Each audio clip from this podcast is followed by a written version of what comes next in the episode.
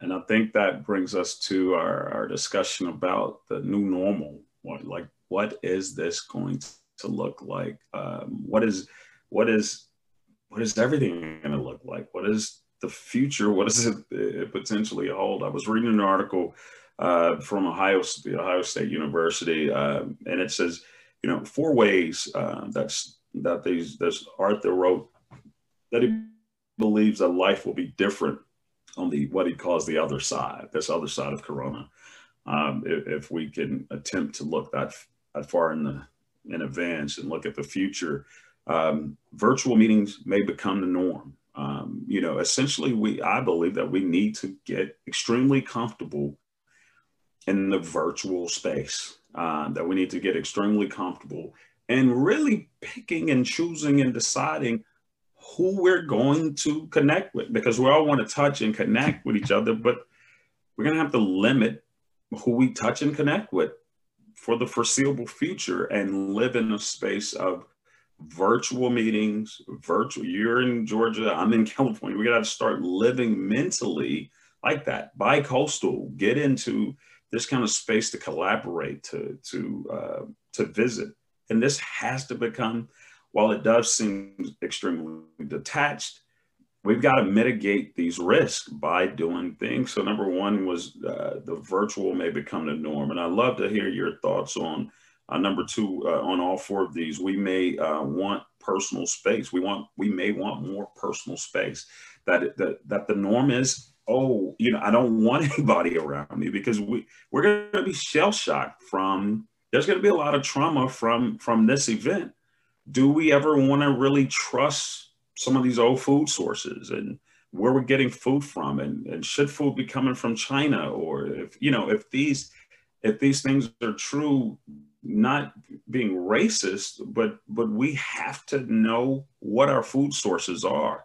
And do we want everybody around us? Uh, are we going to get into a, a, particular thing where we're afraid of who's around us? Uh, and you know creating deeper boundaries where we don't want people to violate our personal space. You know all of the oh hugging I, you know that that seems extremely strange to me that the way that we used to connect you couldn't imagine you know embracing people that you haven't seen in forever that you don't you know live with uh, that, that concept. Uh, large sporting events and music events are going to have to be very different. You know i hosted um, the veterans, uh, Red Stick Veterans Week, and we did that day where we got, you know, we brought people together, but we had on-site National Guard was testing people. We had lanes set up where people were so far from each other. We had, you know, 20 feet of space between pods that we created. And all of that potentially was not enough because people still naturally want to gravitate towards each other when we gave them all of the space, uh, you know, to do it. But I think that the vision that we had for that event, that it's gonna have to be the vision for the future. I mean, you've got to start thinking, no, we're gonna be socially distant. We're gonna stay away from one another. Um, and a new era of workers' uh, rights may be imminent. I mean, what are essential workers and who is an essential worker and what are we going to do to protect essential workers? How are we going to mitigate the risk that's exposed to them? And what do we do as a country to to protect them and provide for them? How do we award how do we reward these these essential workers who went to work every day? From a grocery store clerk to um, a bus driver to a doctor to someone cleaning a bedpan, how do we reward them past just giving them the coronavirus shot early? What are we going to do to protect these people? And we got to reward them. We these people have done something. They've done yeoman's work, and um, I don't know if I could have done this. And, and I'm a 23 year military veteran. I don't know if every day for a no end in site do we tell all of you first responders and you providers, medical providers and, and, and uh, therapy providers, what do we do? Because you're still going to the office. What, what are we doing uh, to protect that? So my question to you is, what do we do for the new way of life? What's the new normal, Doc? Well, I mean, the reality is uh, that article was very right in that some things will not go back, but they don't need to go back, right? So we're worried about food um, coming from other countries when we, we need to be concerned about the food we have right here. Uh, the truth of the matter is, th- a lot of these places, they only get inspected once, maybe twice a year. And sometimes those inspections are, are not as, as thorough as they need to be. There, there is no way that all of these businesses are getting 97s and 98s on these inspections every mm-hmm. time, right? Like, I, I, I mean, I really feel like we have gotten lax um, in a lot of ways. Why do we have buffets? Uh, they're just, if you think about all the people breathing uh, over a buffet, us all touching the same utensil to get these, I mean, there are just certain things. there are just certain things that we just do not need to be doing. And and yes, I know uh, State Farm Arena that we uh, built a space and put folks closer together so we could pack more people in here and make more money. And guess what? You will never be able to fill all those seats again because the reality is we don't need to make spaces smaller. Airlines, we need to actually give people more space and we need to skip spaces in between people. And so often we don't make changes unless we're forced to make changes. And so I think those are some of the good things that are going. We don't need. We're too touchy feely anyway. Honestly, um, a lot of people have experienced trauma. A lot of people are uncomfortable with touch, and we just force people to be touched we have these concerts and these other gatherings, even grocery stores, and you think about how close people used to could get to you in a line, um, and and how you've had to turn around before and and and give people that look when it's like, are you putting in um, my my pen or am I putting it in? You that close to me? Uh, so we have needed to make some of those changes. Now, what's going to hurt is that those changes, because we are reluctant to make them on our own and we're not prepared for them, now it's going to cost us some money to put things in place. And so this is where we're going to see people trying to price gouge. So now I'm going to charge you more for what I should have already given you. And that is going to affect our essential workers because now I'm working you harder, but I'm not giving you any hazard pay and I should be. How do we compensate them? They need to receive hazard pay. They don't need to have these high um, deductibles for their insurance. Here you are already making minimum wage, which is not enough to be able to live on. And then your deductible is $2,000. So, guess what you're not going to do? You're not going to be going to the doctor because you can't afford it. So, right. So the the um, the employers need to make sure that the insurance packages that they're getting for their employees offer them the ability to be able to afford to go to the doctor. You need to have those vacation days because that's what allows you to be able to do your job. You need to have people to rotate in. You know how many people are forced to work double and triple shifts? I mean, literally forced, like, no, you can't leave you can't leave until someone comes to relieve you, as if you don't need sleep or to eat or to go pick up your children or whatever it, right? So that needs to stop. Um, and and we also need to make incentives for people to want to work in those environments. We have got to be consistent with this minimum wage being raised to a livable wage because right now it's not right? So those are some things that I'm hoping are going to come out of this. And yes, we are going to have to adjust. We may be able to wear, we may be wearing masks um, for the foreseeable future. And we're going to have to adjust to that. But all changes are not bad changes. We just need to adjust to them and give them an opportunity and see that we can enjoy life on the other side of that without being crammed into um, the Jay Z Beyonce concert. Um, by being able to have space or being able to have these pods. I love these pods that I'm seeing where you can kind of have your own little mini area for you to be. I think that's something that's good that's going to come out of this. So I do think that psychologically, there are some very important things that are going to come out of this. But I think financially, people are going to struggle at first. Uh, definitely. I, I, watched as we we did the soft kind of reopening, and then people push those limits. You know, uh, we have to have a true plan that we all learn together. What is the new normal? What are the new briefings? Uh, and we're going to lose a lot of businesses. Uh, there, there's no ifs, ands, no buts about it. This is not gloom and doom. We're going to lose a lot of businesses. So, you know, the new way is is I'd rather have 50% of five dollars than hundred percent of no dollars. And and if we our businesses are going to have to merge, uh, you know, and like you said, those employees, you're going to have to merge into those spaces and become part of that that deeper space where we can have that safety um, that we're going to have to learn from it. Some a lot of businesses will not make it. Um, you know, one of the, the challenges that we we've noticed, and in another episode, we're going to get into deeper racial justice, but staying within the same vein, the same vein of COVID. One of the things that I think uh, the challenges that we're we're running into is how this this virus seems to be uh, targeting um, African Americans. There was this um, ProPublica article that I sent you uh, earlier in the week. It was called "How COVID-19 Hollowed Out a Generation of Young Black Men." Um, you know, it, the, the the the article goes on and it and it talks about how these men were pillars of their communities and their families, and they're not replaceable, and how uh, COVID-19 um, um, and they liken it to the old uh, John Henry uh, allegory, allegorical, where the man worked himself to death. Old John Henry worked himself to death to beat a locomotive, and at the he beat the locomotive, and then at the end he he, he died. Uh, and they related to there's a uh, doctor uh, uh, K. Artez Bates. He was a big man with a big heart out of Vidalia, Louisiana um, and he, when he got there, uh, Vidalia, Louisiana, uh, we had his already burdened body on his breaking load. And uh, Bates was in his 10 year on the Vidalia Police Department. It's a river city there in the Mississippi River, right across from Natchez, uh, uh, Mississippi. Um, Natchez, Mississippi, uh, right across the, the river there is Vidalia in Louisiana.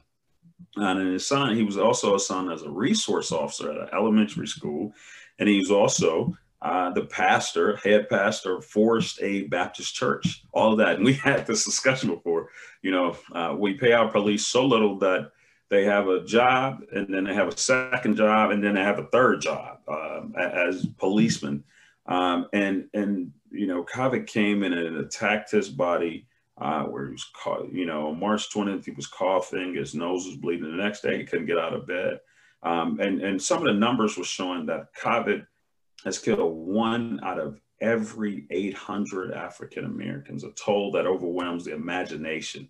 One out of every 800. Now, from a from a racial justice, what do you think some of the challenges are when we're looking at this? We know the the the normal medical uh, disparages, uh, this you know differences and inequities that that occur. But what are your thoughts on that article that I sent you, Dr. Tarver? I'm just so thankful that you sent this article because one of the most under, I think, discussed areas is Black men health. Um, Black men's health is something that we know is a challenge, but we're not, I don't feel like we're doing enough to raise awareness about Black men and their health, right? The focus is often on um, unfortunately our black men being gunned down in the streets or incarcerated or you know negative press about black men and you know not taking care of responsibilities. But we're not talking about black men and their health. So a lot of lot of things to just kind of tease out of this. One uh, which you alluded to was the health disparities. So all of the men in this article and i encourage people to read it every last one of them was overweight Every last one of them had health problems, diabetes, high blood pressure, high cholesterol. Um, and frequently it is those things in conjunction with the overworking, right? So you are you are spot on. Men are trying to provide for their families and they will work two and three jobs. And you think about you work long hours yourself. We talk about this frequently in your long work weeks. So what gets neglected? Me I don't sleep. I get a few hours of sleep a night. Um, we know the body can't function well with lack of sleep. I'm eating probably mostly fried fast food because I don't have time to sit down mm-hmm. and eat meals. I'm on the go. This this man, you just had three jobs. So you know this this man is grabbing stuff or people are giving him stuff, and that's going to be stuff that's that's that's fried and high in saturated fat, like he's eating junk essentially. And we know what we put in our bodies affects our bodies. I already had these risk factors, and now the stuff I'm putting in my body is affecting me. And then on top of that, we know that Black men are less likely to go to the doctor, right? So, what Black men will do is say, well, it'll probably get better. Let me just give it time. That time turns into a year. So, I've been dealing with these things for a year and I haven't been seen for them. So, by the time I go and get seen, mm. guess what? Now this thing is is at a point where it could have been managed easily and now it may be a chronic or terminal condition. That's the size. That, right. So this, so COVID, we know in itself is not necessarily what's killing people. It's what COVID does to the body. So it just like it's doing in our communities, it exacerbates everything that's already going on. So if you had problems with your lung, guess what? COVID is going to make that even greater. If you have problems with your heart, guess what? COVID is going to make those conditions worse. And so now what's killing me is these underlying conditions that COVID has just put on steroids. Hmm. So my body is weak and I can't I can't build the things I need to to recover. And so I'm susceptible to all of those things. And the other thing that I must highlight is Black men suffer in silence. So your partners don't even know what you're experiencing. I might have been having uh, headaches for months, never told anybody. I might have been having heart palpitations for years, never told anybody. I may have been having problems urinating, never told anybody. So I'm over here silently suffering because how men are socialized, right? And you're in the military, you served uh, over 20 years, you know how this works. Keep going. We don't have time for that. So, right, let's go. So, a lot of men don't feel like they can share yeah. what's going on with them. They feel like I have to take care of my family. I need to keep going. And so here I am, literally working myself to death. And I think that that that brings us to the the you know the the next part of this is you know the vaccine you know we're we're talking about what's next what what the new normal will be and um, there's a ray of hope uh, with a vaccine uh, that that we've gotten through this warps operation warp speed um, and they're finally trying to figure out logistically how to get those all out. We've ordered more uh, the vaccine. We got a second vaccine approved and, and a third one on the horizon um, which provides a little bit of ray of hope but one of the challenges was that is the skepticism that African Americans have in taking vaccines in this country, rightfully so with some of the challenges. There's an article that I read, uh, an NPR article called Race and the Roots of Vaccine, vaccine Skepticism um, here recently, uh, about a week ago, on All Things Considered. Um, you know, Mike uh, Martin and, and uh, this medical ethicist uh, Harriet Washington, they discovered they they had a discussion about some of these these challenges. The Pew Research article uh, released that 43% of African Americans said that they uh, would get the vaccine if it was available to them. Only 43%. So 57% of African Americans that were interviewed for this Pew Research study said that they would not get the vaccine. Only 43% answered in the affirmative um, as it relates to this. And this was the lowest of any racial uh, group that they surveyed.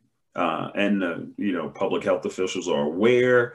Uh, you know, there's a new book called Medical Apartheid where where this the root of this skepticism comes from. We know with the Tuskegee um, trials where they were giving African Americans syphilis, these African American men syphilis, thinking they're getting health uh, they're getting valid health care.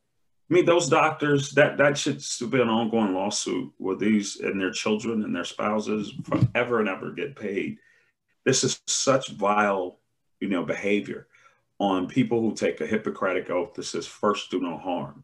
Um, you know, one of the things that these behaviors uh, were coming from, this this phenomenon was kind of counterbalanced with um, about the healthcare system that's not integrated within our community, right? We we don't. It, it's not.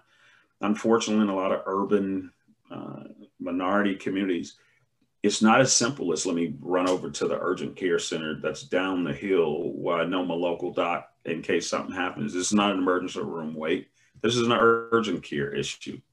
And that's because I have some war around health care and health insurance that's going to protect me and mine, and that all I have to do is, you know, something happens to my four year old, she goes and, and, gets taken care of. Something happens to the college boy, he gets goes and just gets taken care of, and it's just that simple with small copays that are innocuous. That's not the case for everybody. That we're we're, we're dealing with that. The next part of that is referring, you know, for the the histories in medical arena where we've been used as test subjects without our own um, our own care, and then the lack of power-based people who have the authority and the power and the skill set to tell you, "Hey, this is safe. I'm doing it." Using people on TV, it, it's I don't know. We're not talking about what kind of toothbrush I use. We're talking about a vaccine that we want to incorporate into our body system that we want to say this is going to be used to help protect us. When we know that our women don't get taken care of when it's time to have their babies, the highest mortality rate amongst uh, all subgroups. African American women expect that. Our, our, our men just afraid to go to the health, like whether it's fear from financial, because the finances aren't there to be able to provide and pay for this stuff, or just fear, overall fear, because we don't trust the system to take care of us. Like we don't trust the court system. We don't trust these American systems because they have always been unjust as it relates to people who look like me. Uh, so those are challenges. What are you thinking some of the other challenges that may be in effect, uh, Dr. Tarver, as it relates to challenges as it relates to this vaccine? I think another challenge is that people just want to see more research, right? So I, I think you have people who are, um, you know, more educated who might possibly be amongst that group of that percentage of people uh, who would consider it, but don't feel like it's just had enough time for them to be able to see the long term effects. And that's what I'm hearing from a lot of um, my peers is I just need a little bit more data, right? So we weren't necessarily represented as well um, in the initial trials because we don't volunteer uh, to try things that are new, and oh. so we're we're waiting to see. And and I applaud all of the healthcare workers who are, are African American, who have gotten the vaccine, who have shared their stories on social media, who have been on the news sharing their stories. The NAACP did a town hall, um, had providers come and talk, because that's all a lot of people are looking for is let me just see um, what happens after a year? What's going to happen in terms of how long is this going to be in my in my body in terms of the antibodies for it to protect me? It takes about two months for me to get the vaccine two dosages for it to work but then is it going to be three months and then it's out of my system and so then i'm having to get a vaccination again right? So people just want a little bit more information and to me that is a valid point to allow people to have an opportunity to get more information and by the time June, July rolls around, where the average person will be able to get that, we'll have that data point. So I do think that is a factor. The other thing that I think um, is prohibitive is people have this perception that vaccines give them illnesses right? So we know this about just the regular flu vaccine. A lot of people don't get the flu vaccine because they have had experiences or, or heard of other people's experiences getting sick, if you will, after they got the vaccine. And so a lot of people in their minds are feeling like if I get this, I'm going to get COVID. Um, and they're terrified. Some have already had it, so they're wondering, am I going to get it again? And, and this is just lack of information and understanding, but it's still a valid fear for people. Um, and so that's information that I think people uh, have a little bit of confusion about.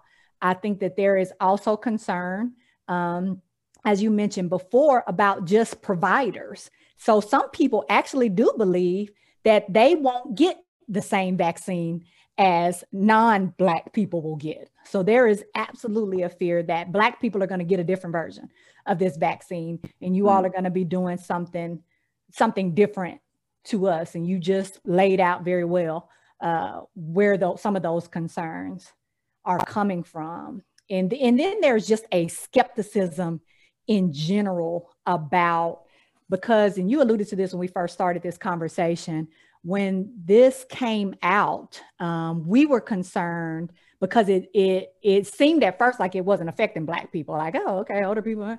Then it started it started taking us out, and so we are very concerned. I think as a community about if it affected the virus affected us in that way, how is this vaccine going to affect us? Is it going to affect us different? Even if it's the same vaccine, then it affects some of our white counterparts. So I do think a lot of fear, those fears are coming as well.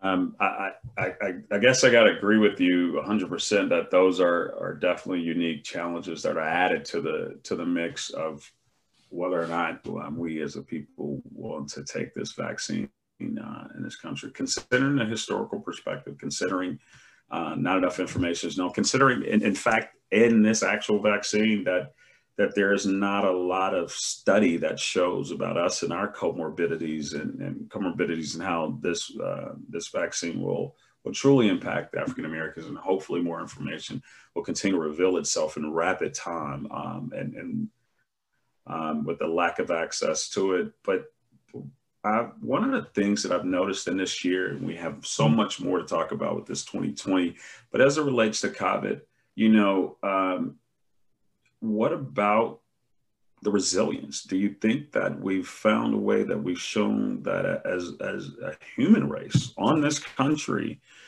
that with what you know, you're thinking 80.2 million people with COVID. You think in 18.9 million Americans with COVID, 330,000 Americans dead. Um, have you noticed any resilience or bouncing back or people are still willing to keep trying? Whatever you noticed on a good news story uh, that you can leave us with, Doc. This is probably my favorite part of this whole conversation because I have seen people show up and be amazing. We had people stitching masks uh, when our providers could not get access to masks, we had people making masks for our providers, making masks for our elders, making masks for our grocery store workers, our, our custodial staff, and giving them away for free. Um, we had kids even even joining in, dropping off food for people. People made grocery store runs for folks and, and, and took it to them and put it on their porch so they wouldn't have to have to get out we saw people um, being outside of windows to access folks that were in nursing homes and mm-hmm. people who were in hospitals and couldn't see their loved ones. We saw providers FaceTiming and, and Zooming so people could could spend that last moment with their loved one who was mm-hmm. was on their deathbed. We saw people in hospice being able to see the loved ones that they couldn't touch, but they got a chance to tell them goodbye. We saw people being creative and and and formulating pods to help each other. Like, hey, I don't understand computers. Uh, my my husband does though, and he set this stuff up. All of us can come over. We have, I am people giving concerts and and and just sharing of their gifts and talents. The podcasts that have come out of this. Um, TikTok is is one of my favorites. Like we have, uh, I am. I know a lot of times we just see the things that happen in life that are hurtful and and destructive but we got a chance to see people be creative. We got a chance to see when all those folks said we couldn't work from home, look how many people made it possible for us to work from home, right? Um, seeing seeing um, internet providers give free internet to, to kids who would not otherwise have it, seeing computers being donated, the amount of food that has been donated to people who would not otherwise have food. Um, that is the humanity that I know and love. The people that have not tried to politicize it, but just showed up quietly in the trenches. Those nurses that came from other states to help out their fellow nurses, those doctors who, who came out of retirement to help. Like, I have so much respect for people who sacrificed during this time and they didn't stand up to get a trophy for it they just showed up. They knew they had a purpose um, and, and an ability, and they showed up and gave of their time and their talents. And uh, it makes my heart full now just to talk about it. I am churches that have gone online. I, they're just I, countless examples of how we have been resilient during this time, and it has made us better people for it. No, I um, would have to agree with you 100% uh, that we untapped into uh, we tapped into something that had heretofore been untapped. Uh, we, as an American people, uh, and really the world's people, we um, showed our resilience by what we never thought we would have to do, never thought we would uh, be required to do. But as a father who hasn't uh, seen his daughter uh, really since March, I saw her for about three minutes on her birthday in July, and I was so far away from her, I still haven't hugged my daughter.